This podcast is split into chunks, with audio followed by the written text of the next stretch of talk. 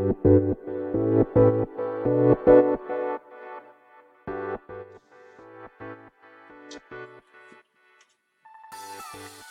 い、始まりました。本を読んでは独り言ラジオ。私、変な髪型をしたポンコツ薬剤師こと町田和俊でございます。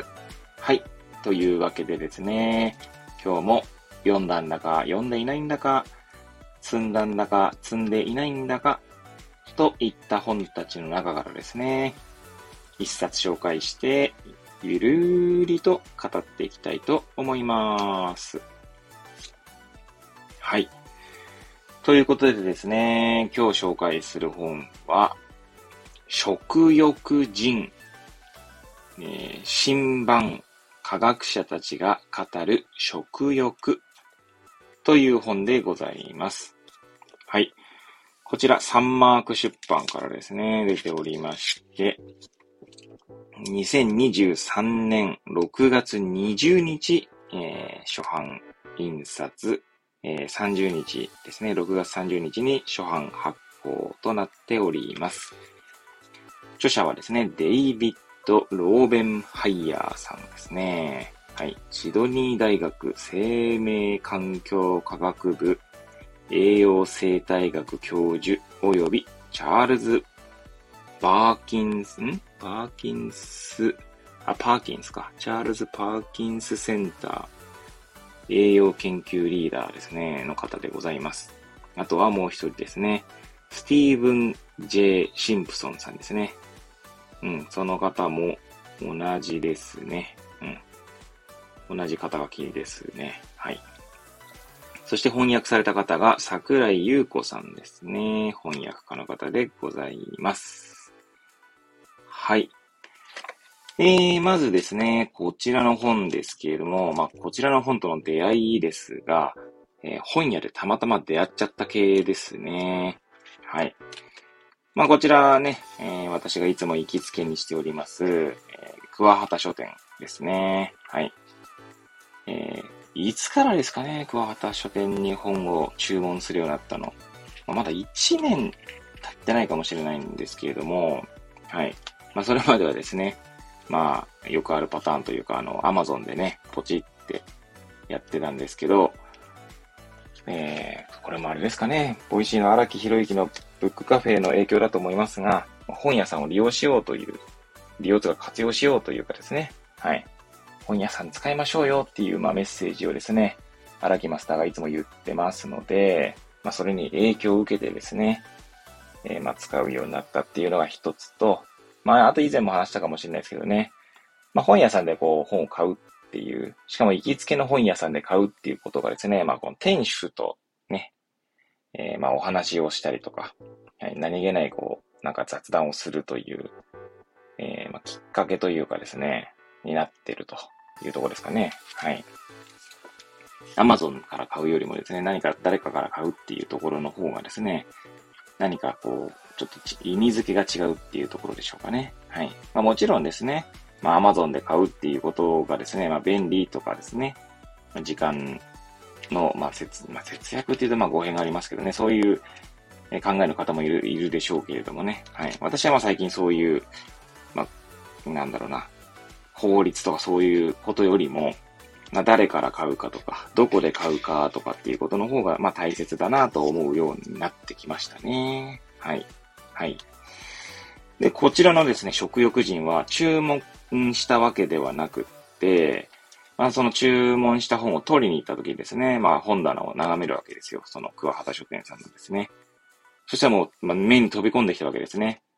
まあ、サムネイルの、なんだ、写真を見ていただけるとわかりますけど、まあ、色がですね、結構目立ちますよね。なんつうんですかね、黄色い、そういう黄色とか赤とか、はい。そんな感じなので。で、まあ、ついついこう、ついついというか、うん、買ったって感じですかね。ついつい買った。なんだそれって感じですけど。はい。ということでですね、まあ、まだ、え、買ったばかりの本なんで、えー、こちらもまた、えー、積んだ本というところなんですけど、はい。という感じでございます。あとはですね、まあ、なんていうんですかね、やっぱりその食ってね、大切なんですけど、最近私、食に対してですね、まあ、いろいろこう考え方も変わってきたりとかしますので、なんていうんですかね。単にお腹が空いたとか、から食べるとか、そういうこともまあ大切っちゃ大切ですけど、なんかやっぱ誰と食べるかとか、まあ何を食べるかとか、まああるいは同じものを食べるにしてもですね、まあどんな状況で食べるかっていうんですかね。うん、なんかそういうので全然なんか味が違うというか、うん。例えばですね、ケンタッキーフライドチキンでも美味しいんですけど、なんか一人で食べるよりもですね、まあみんなで食べた方が美味しいなって感じるとか、あとはですね、そのケンタッキーもですね、こう、なんつうんですかね、えー、ちゃんとお皿に盛ったらなんか少し感覚が変わるとかですね。はい。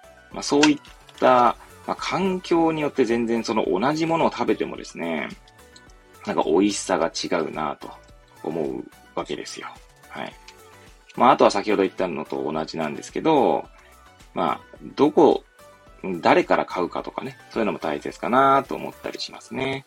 ま、そういった意味付けによって食欲変わってくるよなというか、食欲っつうかね、食欲じゃないね、美味しさですかね。うん。で、まあ、こう言うとまた語弊がありますけど、なんて無機質な、あの、無機質なというか、あまり飾りっ気のない、えー、なんつうんですかね、まあ、お皿だったりとかですね、お皿、例えばプラスチックのお皿とかで、まあ、例えばめちゃくちゃ高級なお肉を食べたとしてもですね、なんかちょっと、しかもそれを一人で食べるとかって、なんかお腹空いたから食べるみたいな感じだとですね、ちょっとたまにこう、ふとですよ。これ自分、別に人が見てるのを見てとかじゃなくて自分がなんですけど、自分が自分で ん？自分が、まあそうですね、この食事をしてるときにふと思うのがですね、なんか私はこう、自分にこう、自分に餌を与えているんじゃないかみたいな、なんか餌感覚が 出てくるときがたまにあるんですよね。ふとね。多分客観視、自分がその食事を食べているのを客観視したときに、なんかそう思ってしまうってことなんだと思うんですけど、うん。そんなね、ことを思うことがあるんですよ。というのもあってですね、なんかこう食とかね、いうことに対してこうね、えー、ちょっとアンテナが立っているときに、はい、えー、この本に出会ったというところでございます。はい。えー、だいぶ前置きが長くなりましたけども、はい。じゃあ早速ですね、まあ、本の紹介に行きたいと思います。えー、私のですね、この番組では、えー、本の紹介はですね、まあ、帯の文言とか、目次の文言を紹介するだけとなっております。はい。まあ、これは、それはまあ、そうですね。まあ、そうですね。はい。それは、えー、今のところいらないと思うんですけど、まあ、はい。えということでですね、じゃあまず、えー、帯の文言ですね。はい、読んでいきたいと思います。はい、こちら、まず表紙の方ですね。はい。ニューサイエンティストベストブック受賞。タンパク質欲を満たすまで私たちは止まらない。タンパク質欲しさにあなたはペンキまで食べる意志に頼らず食べ過ぎ、強食、あ、クルーですね。クルー食がなくなる。はい、ドラマ、発見、驚きに満ちている。世界で絶賛とあります。はい。そして性拍子ですかね。いつもね、このね、性拍子とか どこを指しているのかとかなんかたまに合ってんのかなって思うんですけど、まあ、いいでしょう。えっと、あの、バーコードが、なんだ、表紙に、表紙のバーコードがね、記載されている方の、まあ、帯の文言でございます。はい。えー、面白くて一気読みしてしまった、えー、デイビッド・ A・ シンクレアさん、えー、ハーバード大学医学大学大学院教授ですね。はい。えそんな方の、ね、紹介文が書かれるとともに、えまた別の文言もあります。人類が正しい食欲を取り戻すには、バッタからその答えを探す旅を始めよう。生物の接触の仕組みを解き明かす圧巻ノンフィクションとあります。あともう一つですかね、あの、こう、表紙をめくった時にですね、そのカバーですね。カバーの内側というんでしょうかね。に書かれた文言を紹介したいと思います。食事中のタンパク質が少なければ、太るまで過食、えー、過ぎるっていうやつですね。過食する。どんな場合にも優先されるのは一定量のタンパク質の摂取なのだ。ほう。えー、そうなんですね。面白いですね。はい。では、目次ですね。目次の文言を紹介していきたいと思いますけど、まずこちらの本ですね。えー、謝辞が始まるのが403ページ、役者後書きが405ページ、日本語新版だけの後書きが始まるのが408ページですね。こちら新版ってことは、あ、なんか多分以前も出た新版じゃないのが、うん、結構前出たんでしょうね、多分ね。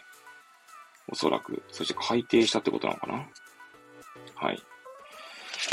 えー、まあ、それはさておきですね。はい。新版発刊。ちなみに、目次に新版発、あ、新版観光に寄せ日本の皆さんへっていうのが、から始まりますね。うーんと、この、この著者の方はですね、30年以上この食欲について研究されている方なんですね。はい、ちょっと、はい。そう、9番っていうのがいつか、いつ発刊されたのかとかちょっと探そうかと思ったんですけど、ちょっと、はい、私の 検索能力のなさに、はい、ちょっとそこわかりませんので、そこじゃあ、えー、置いといて、はい。えー、では、目次ですね。目次はですね、その先ほど言った、えー、謝辞が始まるは403ページからなので、まあ、400、約400ページの本なんですけど、全部でですね、14章で、はい、構成されております。目次にはですね、その込み出しも書かれているんですけど、込み出しも読むとですね、結構な膨大な量になりますので、まあ、章の、各章のタイトルですかね。はい。タイトルっつうのかな？まあ、うん、はい。だけ紹介していきたいと思います。はい。いきますね。はい。え序章。科学者が食欲について調べた全記録。一章、バッタ。タンパク質のためなら共食いも厭わない。二章、栄養。動物は計算なしでベストバランスを食べる。三章、栄養幾何学。グラフにしたらとんでもないことが分かった。四章、食欲。あなたを動かす欲望の正体。五章、本能。生物として持つ完璧な適色本能。六章、人。人間もバッタもタンパク質ファースト。7章、タンパク質、スリムか寿命か。8章、人間に近い種。長寿の仕組みはイースト細胞も人も同じ。9章、食環境。科学者が命を賭してみた現実世界。10章、食環境。2、それはもうあるべき世界とあまりに異なる。11章、現代。人間にとって破滅的な食環境。12章、金銭欲。人間に特有の欲。13章、肥満。胎児の時に運命が決まっているかも。14章、教訓。正しい知識で食べる。はい。という、えー、目次のね、文言を紹介していきました。はい。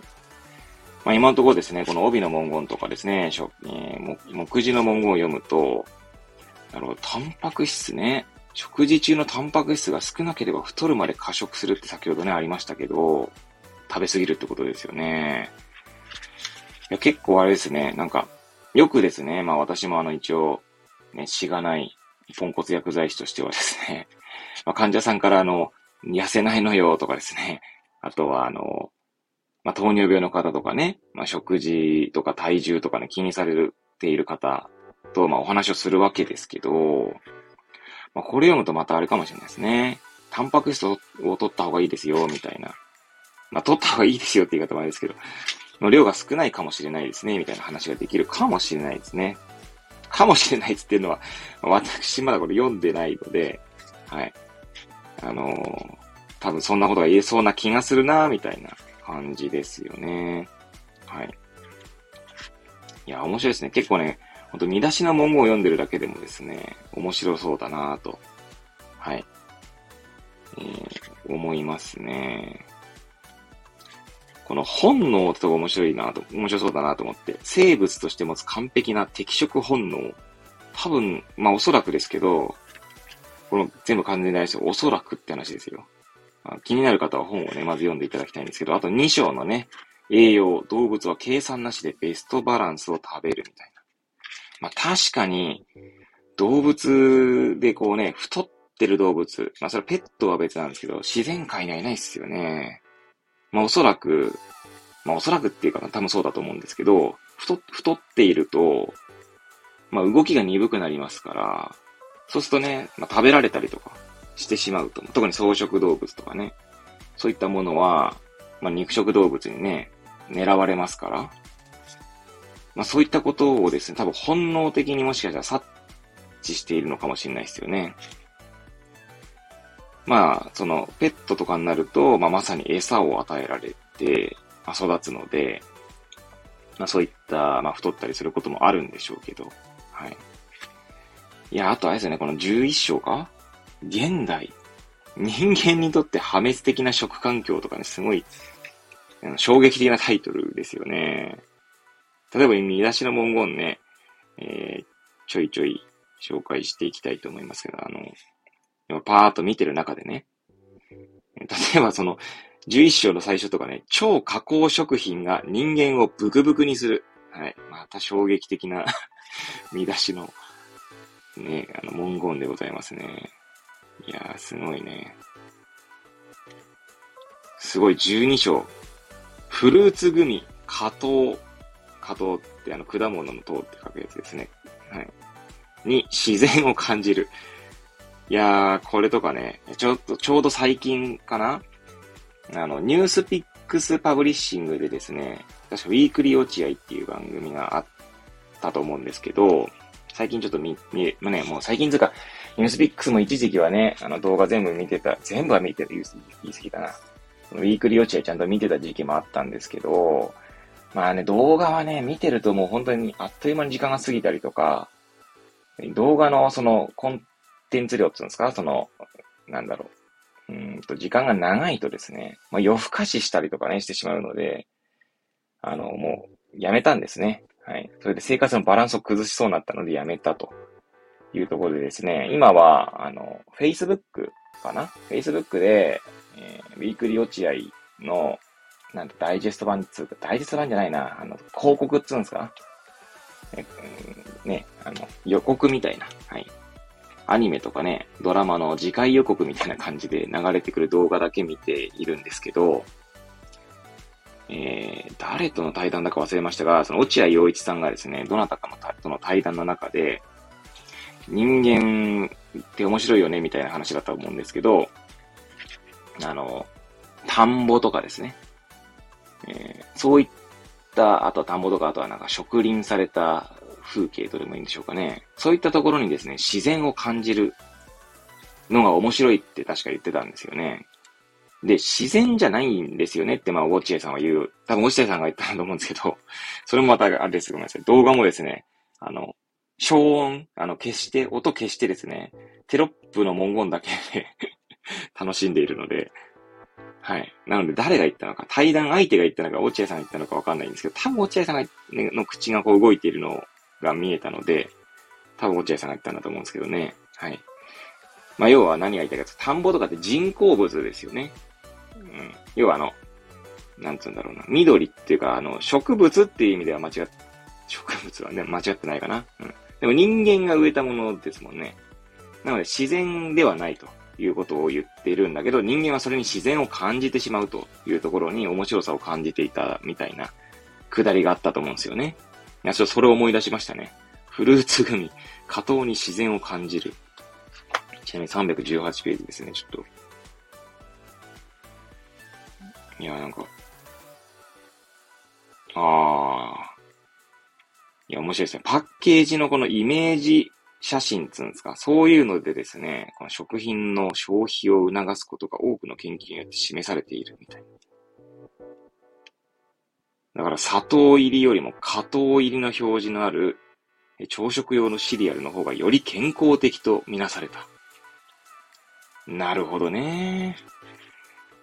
だその多分この文言、まあわかんないですけど、まあ、パッとしかね、えー、拾い読みしかしないので、なんとなく自然を感じるものの方がより売れるっていうことなんでしょうね。確かにあるかもしれないですよね。最近ですと、確かテレビのニュースかなんかで見たんですけど、作ってるものは同じなんですけど、パッケージのデザインだけ変えるだけで売れるようになったみたいなものがね、あったと思うんですよ。ねなんだっけ、水だったかな？醤油だったかな？お酒だったかな？忘れましたけど、はい。